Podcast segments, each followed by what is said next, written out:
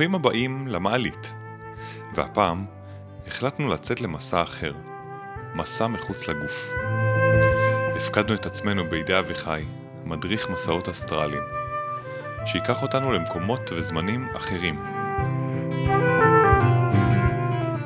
אנחנו עומדים להפריד את גוף האור שלנו מהגוף הפיזי ולטייל בזמן ובמרחב היקומי. אבל, כמו לפני כל מסע מתכוננים, בפרק הזה אביחי מסביר לנו מהו מסע אסטרלי, מי חוקר אותו בעולם ואיך הוא מתרחש בפועל.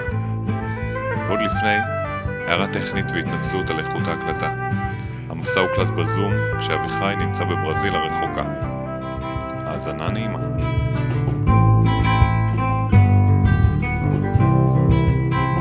אנחנו מקליטים היום פרק שהוא יוצא דופן כי אנחנו הולכים קצת אל הלא נודע.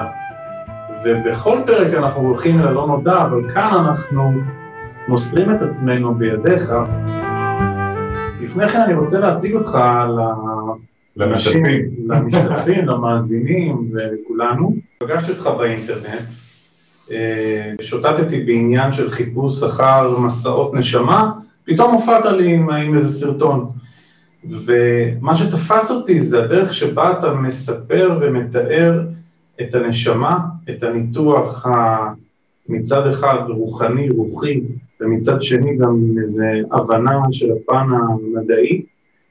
ומה שאחר כך קצת קראתי לך, וכששוחחנו אז סיפרת לי שאתה לא חי בישראל, אתה גר עכשיו בברזיל בשנתיים האחרונות, ולפני כן 20 שנה בספרד, והוצאת שני ספרים, ואתה מרפא, ואתה מלווה המון אנשים, יש לך קהילות בכל מיני מקומות בעולם, אבל מה שאנחנו רוצים לעשות היום, ותכף אני אתן לך את הבמה, זה לצאת למסע אסטרלי. יניב ואני מאוד מאוד רוצים לצאת מהגוף שלנו, אנחנו לצאת בכלל, כולם פה בסגר, אנחנו רוצים לצאת, לברוח קצת. אז בוא תספר קצת על עצמך, ואחר כך על הנושא של מסע אסטרלי. טוב, אז תודה רבה על ההצגה של הדברים, תודה רבה על מה שסיפרת, ואני גם מודה לכם על האפשרות להשתתף בתוכנית הזו, ולחלוק קצת מה שאני עושה בחיים האלה. נגיד לכם, בתור השקפה כללית שלי בעולם, אנחנו כאן כדי לחלוק במי שאנחנו, וכמה שיותר יותר טוב. אם אני הייתי מתחיל דווקא בסוף ולא בהתחלה, אז הייתי אומר שיש מקור אחד לבריאה, והבריאה היא הולוגרפית. וזה אומר שכל אחד מאיתנו ערוץ של הבורא, פשוט מאוד. ואז בעצם מה הבורא רוצה? הוא רוצה שאנחנו נחלוק את עצמנו עם העולם, ונפיץ את מי שאנחנו בצורה הכי מודעת והכי ירה. למה זה כל כך חשוב לו אבל?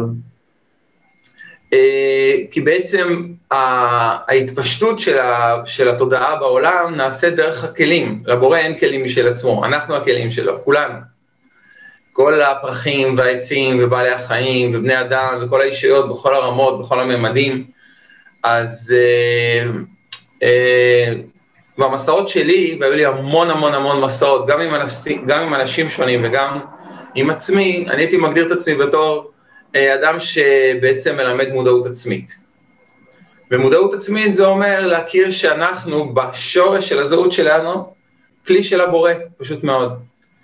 מתוך הבורא אנחנו יכולים לעשות 1,001 סוגים של מסעות שונים, לריפוי, להבנה, לחקר, להתנסות, וכל החיים שלי הם לא הוקדשו לתיאוריות. למרות שאני באתי מהעולם של המדע, רציתי באמת להבין קודם כל, אלא הם הוקדשו להתנסות. אני לא מאמין בשום דבר שאני לא מתנסה בו. פשוט מאוד. זה הכלל. ואת הכלל הזה אני לקחתי לא מעצמי, אלא מהרבה אנשים שהיו לפניי בדרך. לי היו המון תהליכים בחיים. והתהליך העיקרי זה היה תהליך שנקרא לו התעוררות. והיו בו שתי רמות של התעוררות. התעוררות אחת זה נקרא לזה למה שאנחנו קוראים לנשמה. לזה שקיים דבר כזה שנקרא נשמה. כי כשאנחנו מגיעים לעולם הזה, אז מלמדים אותנו שאנחנו גוף ביולוגי, מכונה ביולוגית, ביוכימית, וזה דבר שהוא, אפילו לפי המדע הוא לא מדויק, אבל בוא נגיד שזה סוג של פרדיגמה מאוד מיושנת, מאוד לא נכונה, שאנחנו יודעים מימי קדם שהיא לא נכונה, אבל דבר ראשון, אנחנו לומדים שאנחנו לא hardware, שיש לנו גם software, והsoftware הזה אי אפשר לקחת אותו ביד, אבל אפשר לקרוא לו נשמה, ואפשר להרגיש אותו, אפשר לעבוד איתו, ואפשר ללמוד דרכו וכו'. והתעוררות יותר עמוקה, זה שיש מעבר לנשמה ולגוף, להארדוור ולסופר, יש גם מקור חשמלי כזה, שזה נקרא לזה המקור שפועל דרכנו. וזה בעצם תפיסת העולם. רגע, אתה מדבר על זה שיש נשמה, ויש חוט של אנרגיה, אני קורא לזה חוטים של אנרגיה, שמזינים אותנו מבחוץ. זאת אומרת, יש את הישות של הנשמה, ויש גם אנרגיה מחוץ, שאני מוזדם ממנה.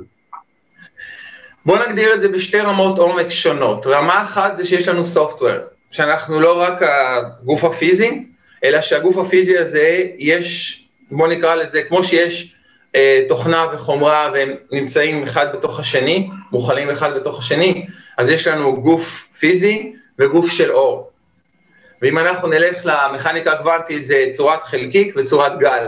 ושתי הצורות האלה מתחלפות ביניהם, בין מעגלי חיים, כמו שיש אורח חיים לחלקיק, אז יש גם לבן אדם אורח חיים, נגיד 70 שנה, 90 שנה, אז הוא מחליף בין צורת אור לצורת חלקיק, פשוט מאוד.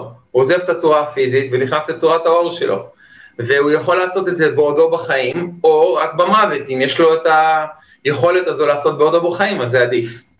אז אנחנו ישר נכנסים לתוך... למה זה עדיף אבל? כי אנחנו גם מתעסקים הרבה...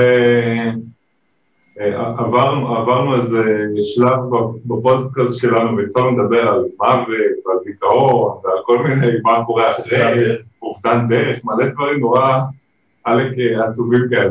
אבל באמת השאלה, למה רק במוות אנחנו מתחברים לגוף האור, כמו שאתה קורא לו, ורק אחרי המוות בן אדם פתאום חווה, בשיחות שלנו הם מתקשרים, אז גם אנחנו מבינים שפתאום זוכים לאיזה חמלה, ופתאום הכל בסדר, ופתאום כל המסע שלנו היה מדויק, ופה בחיים אנחנו טועים. למה?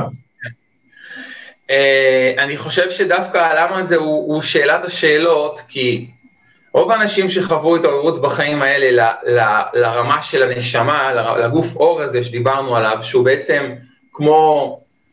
צד שני של המטבע של הגוף הפיזי, הם חוו את ההתעוררות שלהם בגלל מחלה, מוות של איזה קרוב, דבר כזה או אחר, חוויית כמעט מוות וכן הלאה. והסיבה היא שאנחנו באים כנראה מעולם החי, מעולם הנוחות, ואנחנו באים מאיזשהו סוג של מקום שאם לא יתנו לנו בעיטה קטנה, אנחנו לא נשאל את השאלות ולא נבדוק ולא נתעורר. אז למעשה, הדבר שהוא הכי פחות מומלץ זה להתעורר רק בעקבות חוויית מוות. הדבר הכי טוב היה אילו כולנו היינו שואלים את השאלות לפני, והיינו חוקרים בעצמנו. היינו משברים לפני שאתה התעוררת? איזו שאלה. אני חושב שאני נולדתי מתוך משבר. הכי טוב, ככה זה מקצר את הדרך. על ההתחלה, כן. תראה, אני אספר לך רק בשתי מילים. אמא שלי אסור היה לה ללדת ילדים. היו לה שתי לידות, ואחר כך היה לה לידה מחוץ לרחם, ואמרו לה, אחרי הלידה מחוץ לרחם היא עברה המון ניתוחים, אמרו לה שאם היא תיכנס לעוד ניתוח היא תמות, חד וחלק, ככה. ואז כשהיא נכנסה להיריון, אם לא היה שם רופא שאמר לה, תמשיכי בהיריון, אם תהיה בעיה, אני אקח את הילד, אם יהיה משהו לא בסדר, היא לא הייתה ממשיכה בהיריון. אז היא המשיכה בהיריון, אבל היא חוותה משבר מאוד מאוד גדול של פחד, כל ההיריון שלה היה הדבר הזה שאמרו לרופאים, אם את תיכנסי להיריון, את תמותי. אני הייתי צריך לעשות את המסעות שלי בעולם, להגיע לאיזה מערה בצפון הודו, מערה של בבאג'י, ולעשות שם מדיטציה, כדי להיזכר במה שקרה לי בזמן שהייתי שם, בבטן של אמא שלי, ולחוות את התדר של הפחד הקיומי הזה. שלה, כן, בוודאי, כי אתה יכול לזכור הכל, אתה יכול לזכור גם את החיים הקודמים, וגם מה שהיה בבטן, ואני נולדתי לתוך החוויה הזאת, זאת אומרת, ובמערה שם, בצפון ההימלאיה, שזה רחוק כמה אלפי קילומטרים מישראל, הבנתי בעצם שהפחד הקיומי הזה, הוא לא היה פחד שלי, אבל הוא משהו שאני בחרתי בו כדי לעבור דרכו ולהתעורר. אז רק נולדתי לתוך הדבר הזה, אתה מבין? אתם מבינים, זה סיטואציה מאוד לא פשוטה, כשאומרים לאישה בהיריון, תראי, אסור לך להיכנס בהיריון, את תמותי אם תיכנסי בהיריון, והיא כל הזמן עובדת עם זה. אז היה לי מניע כבר בהתחלה, אבל היו לי הרבה מניעים בדרך גם, לעשות כל מיני סוגים של מסעות. למעשה גם כשהגעתי לברזיל היה בין היתר צורך מאוד גדול לפגוש מישהו שהיה מאוד משמעותי בעולם בתחום של מסע אסטרלי, אולי אחד הדמויות המפתח החשובות ביותר. הנה אני אראה לכם את הספר שהוא כתב, אתם רואים איזה עובי, כן? מה הכותרת של הספר? Projectology. זה ספר בין 1200 עמודים על הנושא של מסע אסטרלי. והאדם הזה, הוא היה רופא, גם רופא שיניים וגם מדיום ועוד כל מיני דברים, הוא הקים מרכז למה שנקרא Consensiology, למחקר התודעה בדרום ברזיל, בפוס דה איגואסו, המקום הזה נקרא, זה ממש מקום ענק עם מעבדות והכל, והוא עבר מהתחום של מדיום לתחום של חקר המסע האסטרלי, הוא הקים שם מרכז עם מעבדות, כשהגעתי לברזיל בפעם הראשונה ב-2012, אז דבר ראשון רציתי להכיר אותו, כי אני מאוד אוהב ללכת למקור, אם יש מישהו שהוא בר סמכות במשהו, אני רוצה ללמוד ממנו. אבל איך בכלל הגעת לזה שאתה רוצה... שאני רוצה להכיר את האדם הזה? לא, את הסיפור של מסע אסטרלי, כאילו, מאיפה זה הגיע? השאלות הראשונות שצפות באדם שמתעורר זה מי אני, מה אני עושה פה בעולם הזה, בשביל מה באתי לכאן? מה יש לעשות בעולם הזה, איזה משמעות יש לדברים כאן. אז אני רציתי לחקור את הגבולות של התודעה, ולא רק במסע אסטרלי. יש תחומים שלמים שהם מרתקים, שגם כן עניינו אותי. למשל, אחד התחומים זה מה שנקרא remote viewing. זה הנה, ספר על remote viewing, כן? remote viewing אומר שאדם בגדול, וזה משהו שפותח על ידי התעשיות הביון של ארצות הברית ורוסיה וכו', ממש כמו דיסציפלינה שלומדים אותה, שאתה בתוך עצמך יכול לראות כל דבר שהוא שקרה בזמן ובמרחב. ואז סוכניות הביון השתמשו בטכניקות האלה כבר בשנות ה-70 של המאה שעברה, ה-60 של המאה שעברה, הם נלמדו באקדמיות הצבאיות, וזה למעשה ספר שנכתב על ידי מישהו שהוא באקדמיה הצבאית, היה באקדמיה הצבאית של ארצות הברית, ואז אתה יכול לראות בתוך עצמך כל דבר שהוא שקורה בקוסמוס. זה אומר שאם יש מתקן צבאי, לדוגמה, בירח, או מתקן צבאי של הרוסים, והאמריקאים אין להם גישה, והכל, כאילו, אתה יכול לראות משהו מהלוויין, אז הם השתמשו במישהו שהוא בעל יכולות כאלה, שהוא פיתח אותם, לראות מה יש בתוך המתקן צבאי הזה, או מה קורה באיזה ירח של... צדק או שבתאי או משהו מהסוג הזה, אז בעצם אתה יכול ללכת אחורה, קדימה בזמן, כל הדברים האלה. אז למשל עוד תחום כזה כמו remote viewing הוא שונה לגמרי ממסע אסטרלי, אבל הם שניהם תחומים שנלמדו בצורה מאוד שיטתית על ידי הרבה אנשים בעולם. אז אביחי, יש לי קודם כל בקשה, כמובן תכף תגדילו מהו מסע אסטרלי, אבל גם שאלה פילוסופית שעולה לי תוך כדי שאתה מדבר, ואיך, איזה מעניין זה, זו לא שאלה, זו אמירה, איזה מעניין זה, או למה, כל ההתפתחויות האנושיות המשמעותיות, בתודעה, ברפואה, בתקשורת, הן תולדה של מלחמות, ושל צבאות שחייבים לקבל כלים כדי להשתפר. האינטרנט התחיל בצבא ארצות הברית, מה שאתה מתאר, ההתפתחות תודעתית משמעותית, לראות למרחוק זה אחלה, דרך המשאבים המלחמתיים, ואני חושב שגם רפואה שם וטכנולוגיה, נקודה למחשבה, שמלחמות יש בהן גם צד מעניין להתפתחות האדם. כן, בכלל, כשמסתכלים על הנושא הזה של הדיאלקטיקה של ההתפתחות, זאת אומרת, למה אנחנו צריכים חוויות רעות, קשור. כדי להגיע להתפתחות, ואני אומר רעות במרכאות, לא נעימות. כן, חלק מהעניין זה להבין שגם דברים כמו שקורה עכשיו, הסגר, הקורונה, זה חלק ממשהו שהוא סוג של מסע בין קצוות שמביא אותנו ליותר ויותר צמיחה במודעות, וכשאנחנו מגיעים לצמיחה במודעות, אז בעצם מתחיל להתחבר לנו שאנחנו כאן, בשביל להכיר את מי שאנחנו בעומק, את הבורא הזה שבתוכנו, ולהתנסות דרכו בכל האפשרי, דברים שמעניינים אותנו, בכל הדברים שאנחנו רוצים. וזה לא רק באספקטים של התודעה, נגיד תחומים של התודעה יכולים להיות זוגיות, הורות, מדעים, אומנויות, מוזיקה, אתם התחלתם לנגן, זה גם תחום של התנסות, לא? לגמרי.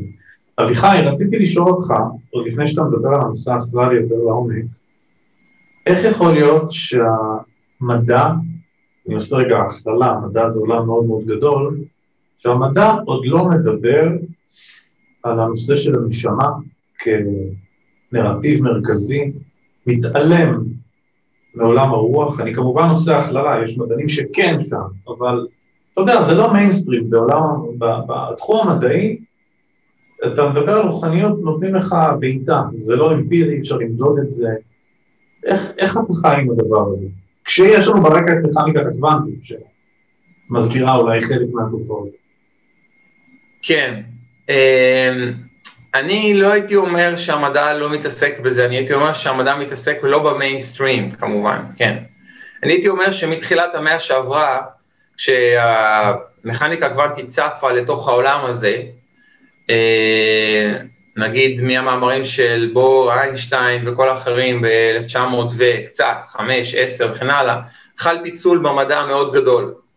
היה הזרם המרכזי של המדע, כמו שאנחנו מכירים אותו, שהוא המיינסטרים, התעסק באיך לעשות אפליקציות של המכניקה קוונטים, של היחסות וכו'. והאפליקציות האלה, אלה שמלוות אותנו עד ימינו, זה הטלפונים והמחשבים וכל הטכנולוגיות המתקדמות האלה. והרבה מאוד מדענים דווקא כן התעניינו בתחומים של חקר התודעה, וזה לא רק בארצות הברית, זה בכל העולם. יש ברוסיה מדענים מדהימים, יש בארצות שונות באירופה, בגרמניה, כולל אז בעצם התפתח מה שנקרא זרם חקירה אלטרנטיבי, שמסיבות רבות מאוד הוא עדיין לא במיינסטרים. ואתה יכול להכניס לשם גם תיאוריות קונספירציה, ובעיניי זה לא תיאוריות, זה פשוט קונספירציה. אין עניין שאנשים ידעו דברים שהם מעבר למי שאנחנו ברמה שלה. בואו נסתכל רגע על המושג הפשוט ביותר. אם אנחנו מוצר ביולוגי כימי, אז אפשר לשלוט בנו, לכוון אותנו, לעשות מיליון דברים איתנו בקלי קלות. אבל אם אנחנו משהו הרבה יותר גדול, ענק, אז לא משנה מה יעשו לנו, גם אם ישמידו לנו את הגוף הפיזי, אז אנחנו מעבר לגוף הזה. אז למעשה יש הרבה מאוד אינטרסים שהרבה מהמידע והמחקר שיש בעולם לא יגיע להרבה מאוד אנשים. ואז בעצם הדבר הזה שאנחנו קוראים לו החקר האלטרנטיבי של התודעה, הוא נשאר בשוליים של המחקר, אבל הוא קיים. הנה, ולדו ויירה, דוקטור ולדו ויירה, שפה בדרום ברזיל הקים את המרכז הזה, הוא עשה מפעל אנושי אדיר, זאת אומרת, הוא לא רק הלך לחקור מסע אסטרלי, המקום הזה נקרא קונסנסיולוגי, שזה כל התופעות של התודעה למעשה. והמרכז הזה הוא די גדול, ויש בו הרבה מעבדות וכל הדברים האלה, אבל כמה אנשים שמעו על המקום הזה? מעט מאוד. רק מי שבאמת מתעניין.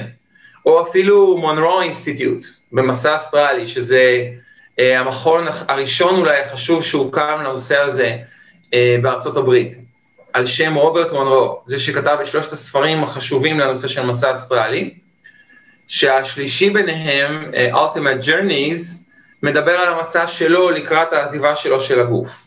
זה גם כן דבר מאוד מעניין.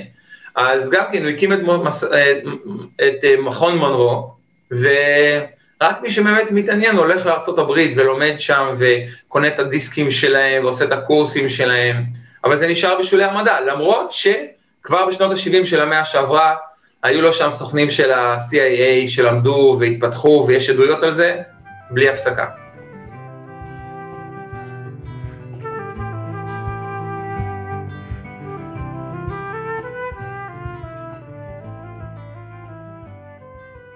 אני הייתי רוצה לנסות להסביר את הדברים בצורה קצת יותר, נקרא לזה, של הבנה, בלי להתחיל להגדיר שיש כך וכך גופים וכו' וכו'.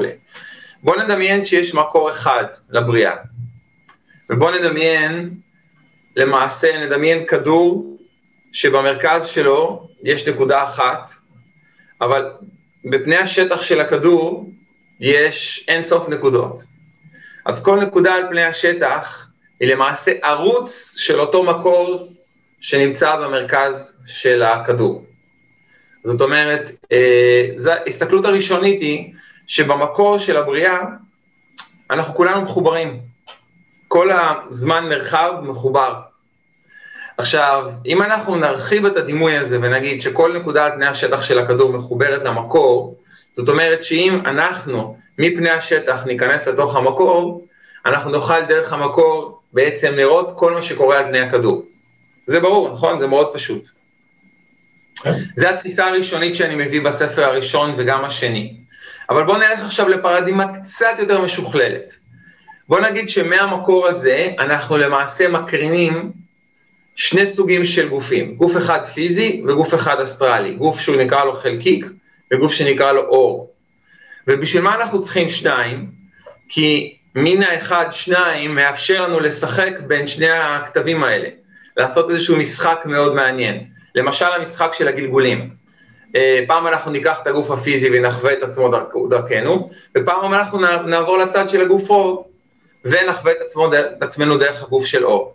אז כבר יש לנו סקאלה שנפתחת בחוויה של החיים שלנו, בין שני סוגים של חוויות מאוד מאוד מאוד שונות. הגוף הפיזי יש לו משקל ומסה, והוא נע במרחב. הגוף של האור שלנו אין לו משקל ולא מסה, אלה שניסו למדוד אותו מצאו שזה כמה גרמים, אבל הוא נע בזמן, כי האור מתפשט בזמן, בעוד שהמסה מתפשטת במרחב, נכון? בצורה מאוד פשוטה. המסה הולכת במרחב, הגוף שלנו זז במרחב, והאור זז בזמן, כי הוא מתפשט גם במרחב, אבל בעיקר כאילו אתה רואה שההתפשטות שלו נצאת בציר הזמן. אז למעשה, בהגדרה מאוד כוללנית, בתיאור המשני שלנו כבר, אנחנו נמצאים בתיאור שיש לנו שני גופים, גוף אור וגוף פיזי, והגופים האלה מחוברים ביניהם, כי הם מוקרנים מאותו מקור. אז למעשה, אדם יכול להקרין את הגוף האור שלו בצורה מקבילית,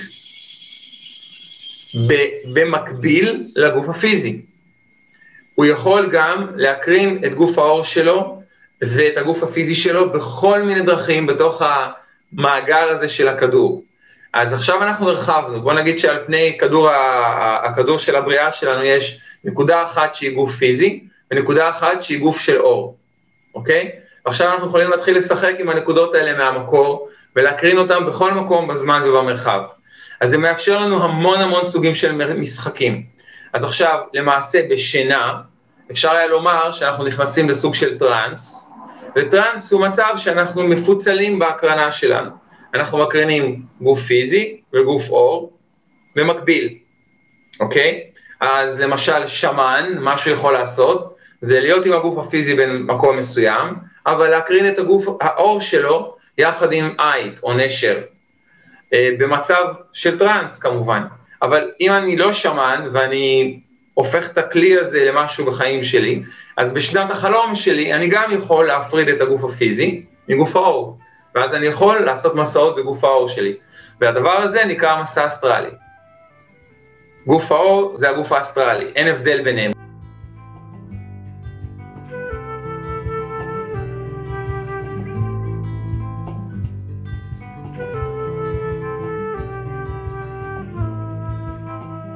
אנחנו חלק מהשליחות של פודקאסט המעלי, זה לעזור לאנשים עם כלים ועם הבנות לגבי איך הם יכולים לשפר את החיים שלהם. לא בשביל לעשות מניפולציות, אלא בשביל להיות נאמנים למסע של כל אחד ואחד, כל אחד ואחת מאיתנו, ופה באה השאלה, למה אני בכלל לעשות מסע אסטרלי? מה זה ייתן לי? השאלה הזו היא פשוט הצורך הפנימי של כל אדם. אתה תשאל את עצמך, למה רציתי להתחתן, למה רציתי להביא ילדים לעולם, למה רציתי ללמוד מוזיקה ולנגן גיטרה ולא לנגן על, לא יודע, מנדולינה. השאלה אם זה יכול לעזור לי במשהו. כן, אז זה מה שאני אומר, הלמה בא מצורך פנימי, והאיך זה סוג של לימוד, ואם אתה רוצה, הלימוד הזה של להקרין את עצמנו או להתנסות בדרכים שונות, הוא החוויה שמעשירה את הקיום שלנו על פני האדמה. אנחנו פשוט לומדים להתנסות בדרכים שונות. כמו שאתה מגיע לתרבות רחוקה, נגיד נסעת לטיבט, בגוף הפיזי שלך, וראית איך הטיבטים עושים כל מיני דברים, איך הם חיים, איך הם עושים תקסים כאלה ואחרים, זה התנסות, נכון? אז אנשים שפיתחו את התחום האסטרלי, זה אנשים שרצו לחקור את החוויה האנושית דרך גוף האור, ולא רק דרך הגוף הפיזי. זה יכול לתת לי עוד מידע ולעזור בהתפתחות האישית שלי? אני חושב שלמסע אסטרלי יש המון המון המון יישונים, המון המון תהליכים של בדיקה אפילו מדעית שנעשו. אני אתן לך שתי אנקדוטות קצרות משני תחומים שונים. רוברט מונרו, בספר האחרון שלו, הוא נחשב הבר סמכה הראשון בעניין הזה, כבר אומר שאשתו נפטרה לפניו, וכל העדויות שיש לי, גם ממקור ראשון וגם ממקור שני, אומרות ככה, הוא למד את המסע האסטרלי, אשתו נפטרה לפניו, ואחרי זמן מה הסתבר לו שהוא כבר לא כל כך רוצה להיות פה על פני האדמה. אז כל פעם הוא היה עושה את המסעות שלו, ועם הנשמה עובר להיות עם אשתו, באיזשהו רובד, הוא גם תיאר את הרובד הזה. הרובד הזה, המקום הזה נקרא פארק. כשהנשמות עוזבות את הגוף, יש כל מיני תחנות מעבר שהן עוברות, אז עם מסע אסטרלי, הגוף האסטרלי שלו עבר לפארק, ודרך הפארק הוא הלך לבקר את אשתו. אחרי שימן. שלב מסוים כבר לא היה לו טעם לחיות, אז הוא ביקש ממטפלת הוליסטית, תחום רייקי מהסוג הזה, שכשהוא נמצא בתוך המסע האסטרלי, לבוא ולחתוך את חבל הטבור, כך שהוא יוכל למות, זאת אומרת, לעזוב את הגוף הפיזי, ולהישאר בצד השני עם אשתו, וכך הוא נפטר. אז זה אנקדוטה אחת. תחשוב על האפשרות הזו, שבעצם אתה יכול להקרין את הנשמה שלך, וללכת ליקירים הקובעים שלך, ולהיות איתם, ולעזוב את הגוף בצורה מודעת, בדרך הזאת, כן?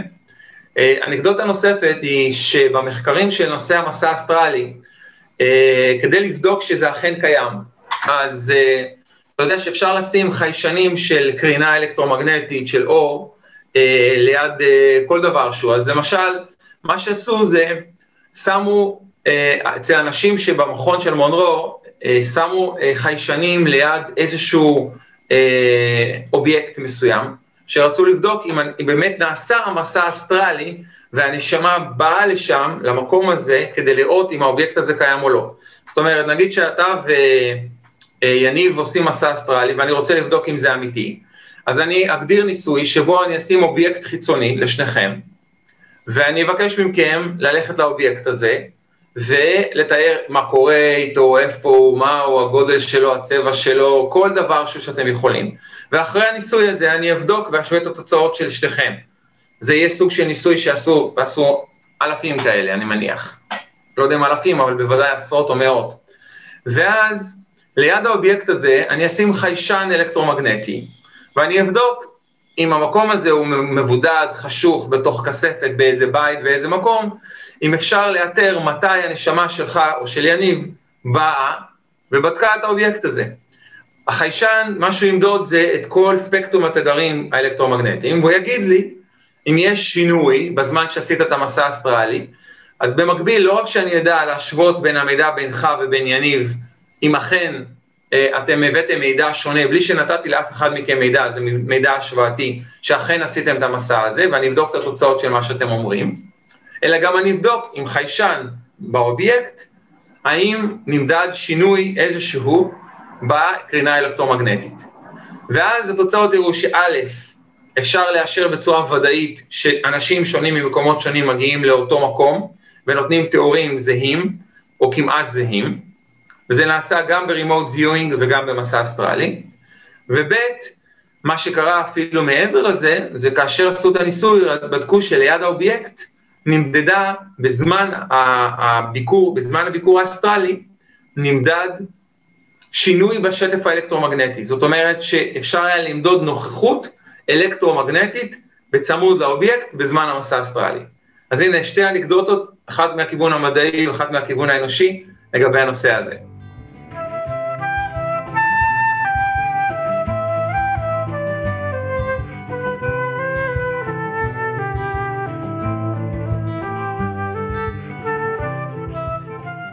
ואני חושב שיש שיש משהו בלעבור בין מימדים, שהוא, קודם כל הוא אחלה, למה רק לנסוע לטיול בנגב? כאילו בוא ניסע למקום אחר קצת, או לזמן אחר. אבל אני חושב, שזה מאוד מאוד יכול לתרום ליכולת שלנו ביום יום, לצאת רגע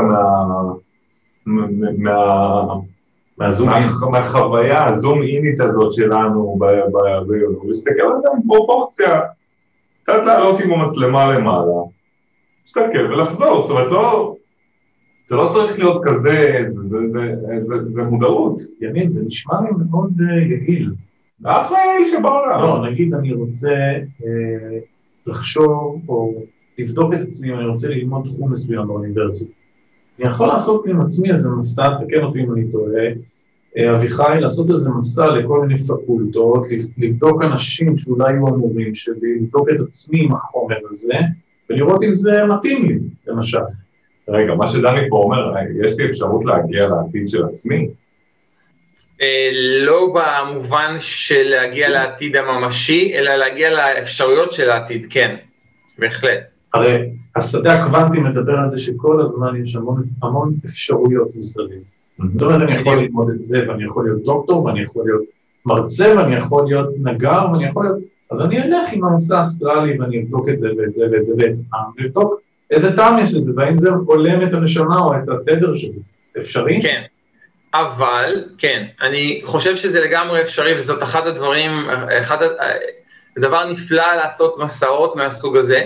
אני מקדיש את עצמי יום-יום לעשות מסעות עם אנשים 3 או 4 פעמים ממרחק, זאת אומרת, אני מדריך אותם ממרחק, בכל מיני מקומות בעולם, ובעיקר לצורך ריפוי או לצורך הבנה עצמית, הבנה של דפוסים, הבנה של מערכות יחסים, הבנה של מחלות וכן הלאה, אבל יש רק אבל אחד שצריכים לקחת אותו בחשבון, שהיום הטכנולוגיה הרבה פעמים מחליפה את היכולות בתודעה, ואז מה שקורה, זה משהו שהוא קצת מעציב מהבחינה הזו, הקרינה האלקטרומגנטית שאנחנו מקבלים מכל המכשירים שלנו, הטלפונים, האנטנות, הניידים, המשדרי ווי-פיי, היא למעשה הולכת ותופסת את המקום שהתודעה הייתה יכולה להתנסות בו בצורה חופשית.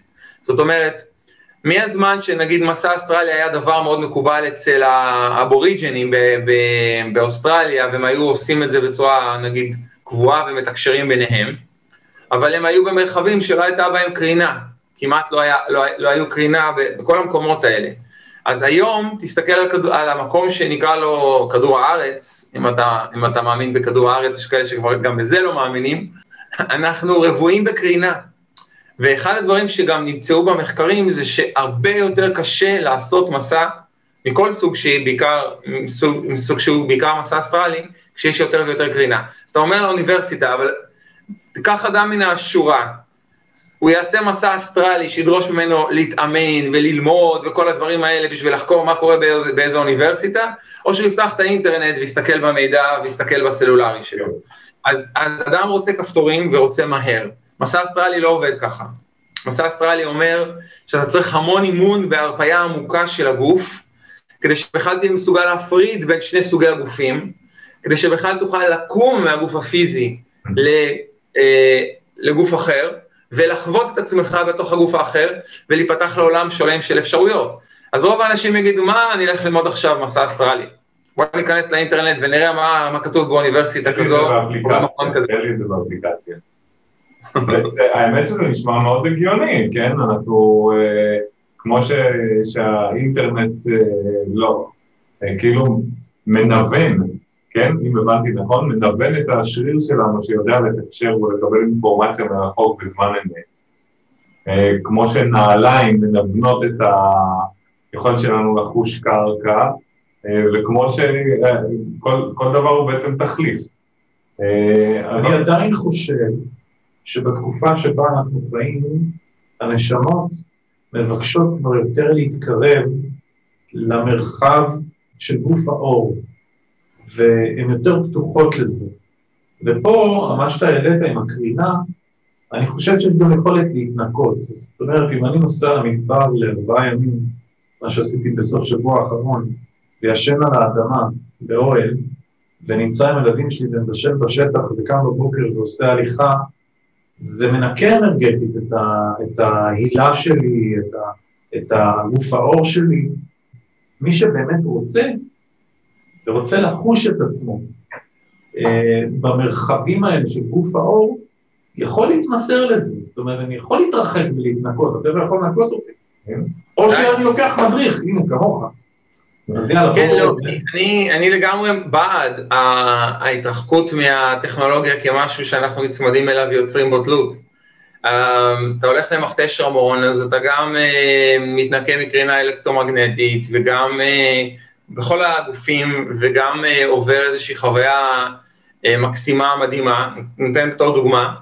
הבעיה העיקרית היא שבתוך הקהילות של בני אדם, בערים, ביישובים, נעשה הרבה יותר קשה לחיות ללא הזיהום מכל הסוגים שהוא, מכל הסוגים האפשריים.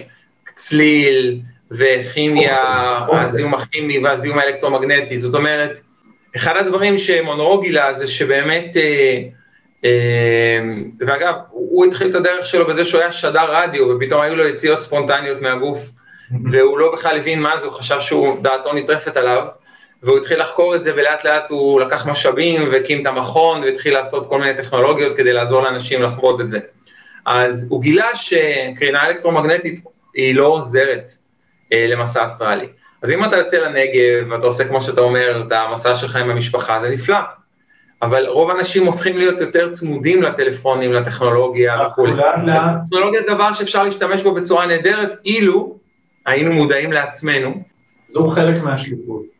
להגיד לעצמנו ולכל מי שמאזין לפודקאסט הזה וגם מעבר לו, אנחנו צריכים להיות מודעים לזה שאנחנו עטופים ומושפעים בגוף האור מכל מיני מרכיבים, כולל מאנשים שהם יכולים להרחיק אותנו מגוף האור שלנו, זה לא רק טכנולוגיה. והחובה היא להיות בהזנה, לשמור על עצמי, להיות קשור, לדעת שאני יכול כשאני במצוקה או כשאני בטוב, לטפל בעצמי באמצעות גוף האור, באמצעות מי שיכול לעזור לי להתבונן אל דברים שאני לא יכול להיות. בקיצור, זה הייתי שמח שבעתיד הילדים שלנו ידברו את השפה הזאת. כן, אני רק אוסיף מילה אחת שהיא עצה טובה לאנשים ששומעים את השידור הזה. כמו שאתה חווית על בשרך כשיצאת למדבר, המפתח לחדש את הגוף האור שלנו ואת הגוף הפיזי, זה לעבוד עם היסודות. כשאני מדבר על יסודות זה להיות בטבע, במקום שיש אדמה שאין הרבה קרינה, זה אומר הרבה מקומות שיש בהם מים. אנחנו למשל כמשפחה, גם עכשיו אחרי השידור הזה הולכים לנהר פה, לא רחוק מהבית, או לים או לנהר, זאת אומרת לעבוד עם היסוד מים, להיות חשופים לשמש בצורה ישירה זמן מסוים כל יום, ולנשום בצורה בריאה. אז לפחות ארבעת היסודות האלה, כאשר אנחנו דואגים להיות במגע עם עצים, עם צמחים, עם פירות, עם דברים מהאדמה, כאשר אנחנו נושמים בצורה בריאה, כאשר אנחנו עושים עבודה עם מים ועם אור, עם השמש, עם האש, אז אנחנו גורמים לטיהור של הגופים שלנו בצורה מאוד, וזה מה שמדברים היוגים כבר מזה אלפי שנים. אז זאת העצה שלי לאנשים שרוצים להתנקות פנימה. זהו, אנחנו מוכנים ויודעים מהו מסע אסטרלי ומה עומד לקרות. מוזמנים להתחבר לחלק השני שבו נשדר את המסע בזמן אמת. ואתם גם מוזמנים להצטרף להדרכה של אביחי, איתנו במעלה.